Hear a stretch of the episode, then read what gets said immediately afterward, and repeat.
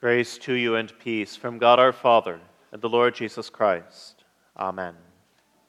Our text is the reading from the Gospel according to St. Matthew. In the name of Jesus. Amen. For one brief moment, Jesus looked like who he is.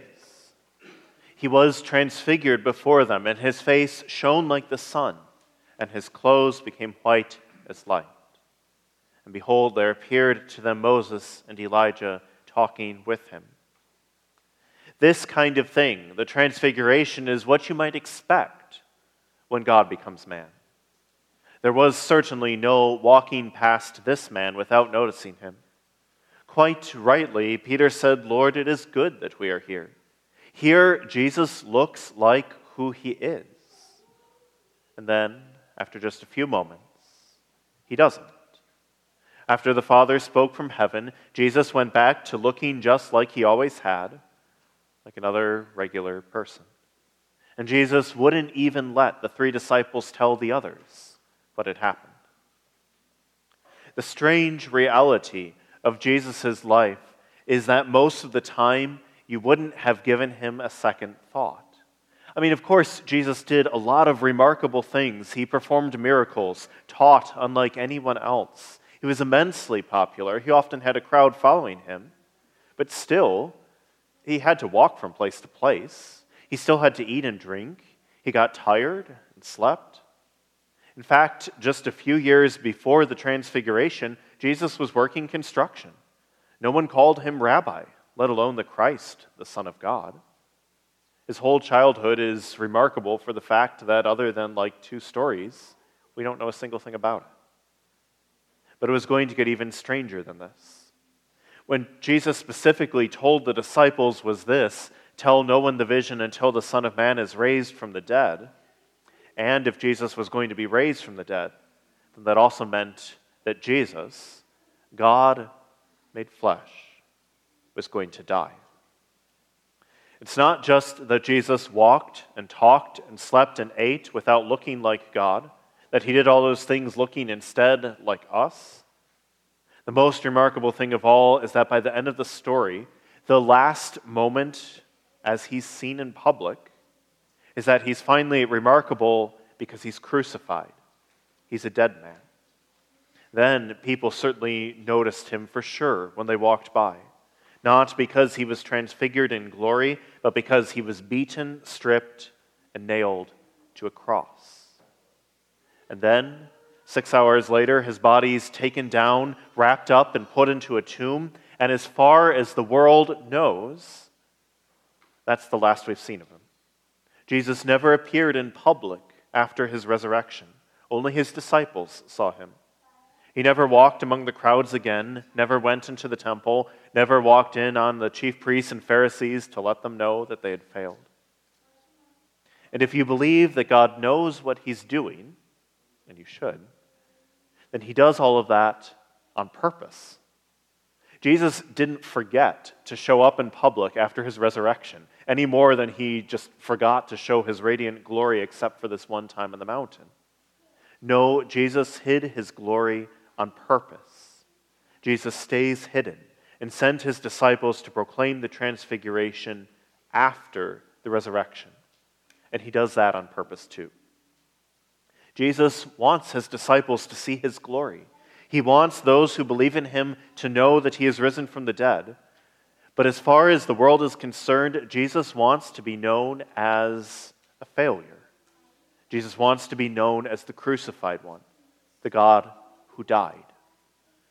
Jesus wants to be known as the perfect man who insisted on forgiving and being friends with the most imperfect people of all, the God who stayed awake to pray while his disciples fell asleep, the one whose own followers abandoned him when his enemies showed up.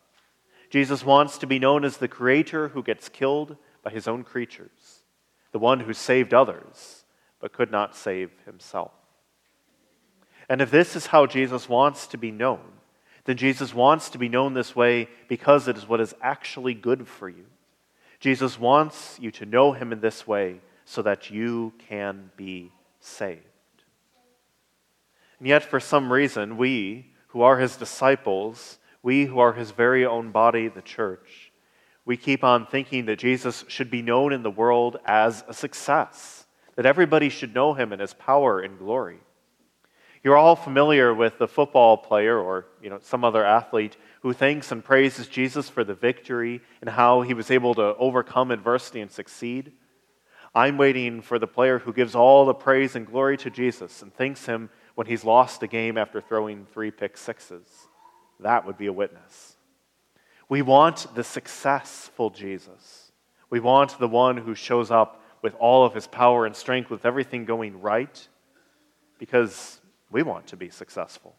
We want to stay up like Peter on the Mount of Transfiguration, not head down to the hill of the cross. We want the church to be popular. We want to be respected for our Christianity. We want our programs to always work and our pews to be full. We always try for success, even though we so often fail. And it can be more than a bit frustrating that Jesus, who could succeed every time if he chose to, ends up on a cross instead. And then he gives that same cross to us, his people, as the very shape of our identity. the reason that we want the successful Jesus, the reason that we don't want the cross to be our identity, is that we are driven by fear. We're afraid, afraid to fail, afraid to be broken, afraid to be seen for who we are deep down, afraid to be seen that, yeah, we are sinners. Not just that we say that on Sunday morning because it's part of what's in the bulletin, but because it's actually true. And afraid that if we struggle, sin, suffer, and die, then that means we're going to be lost and that there's no hope. But actually, it's just the other way around. As long as we are successful, as long as everything is going just the way we want it to, we'll never really know God. As long as we've got it under control, or at least as long as we're able to limp by on what we think is our own strength, we're still hiding our faces from God. And even if Jesus stood before us fully transfigured in all his glory, we wouldn't see him. We wouldn't know him. But when we're broken, when we're weak, when we are just plain old, unremarkable failures, then and there we meet Jesus. For then and there is where he meets us at the cross. It's where he knows us and where we come to know him.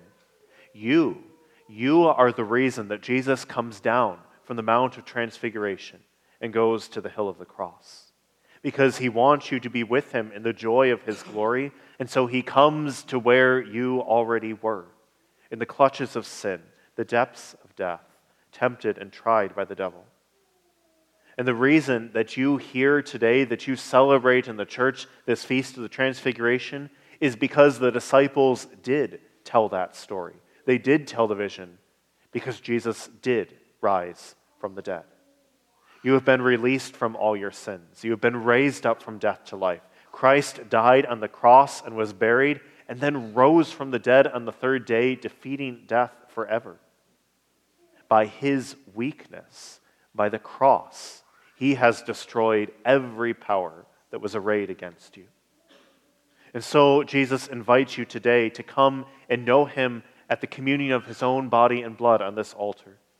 Here at the table of the Lord, Jesus invites you to know him as the one who is crucified for you, whose body was given into death for you, whose blood is shed for you for the forgiveness of all your sins.